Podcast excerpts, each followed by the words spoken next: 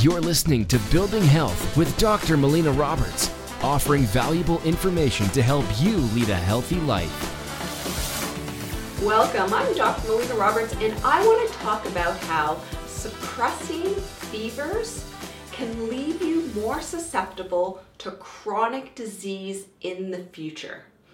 Now, the challenge is, is that often people are seeing fevers as problematic especially fevers in children. And as soon as they see fevers, they get all nervous and they start to suppress those fevers. So they give our children fever reducers when they have colds or they have any sort of infections. And so we're giving them fever reducers so that they don't have those fevers. The thing is, is that fevers are actually natural immune responses. They are healthy immune responses to an infection. And what they're doing is they are creating an environment within the body that isn't conducive for that infectious agent to be able to live. And when we start suppressing our body's natural, healthy immune responses, and when we suppress their immune system, over time, that immune system will stop reacting appropriately.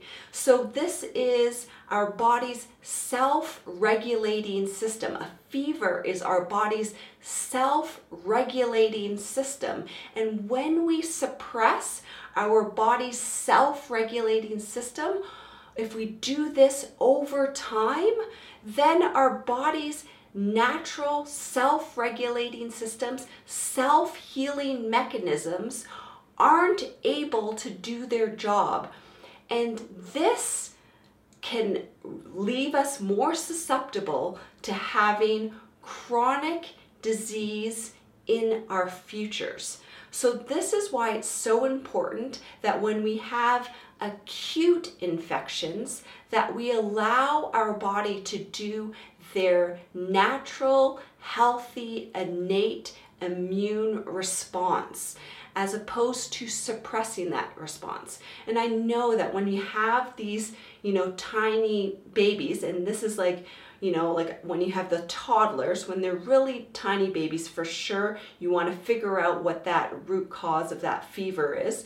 Um, but when you know that what they're fighting is a an infection in a, a, cold or a flu, then what you want to do is you just want to monitor that infect you want to monitor that fever. And you want to just monitor it closely and make sure that you keep the child well hydrated and that you support them. But when you're doing this you are actually helping to support a child's natural immune response. And then it allows their body to be able to properly self regulate and self heal.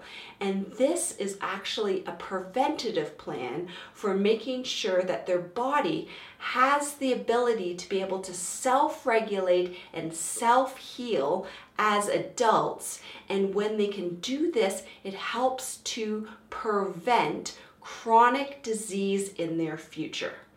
All right, I hope that all makes sense to you and you understand that you don't want to be suppressing symptoms, that you want to be allowing the body to express these self regulating uh, processes within the body.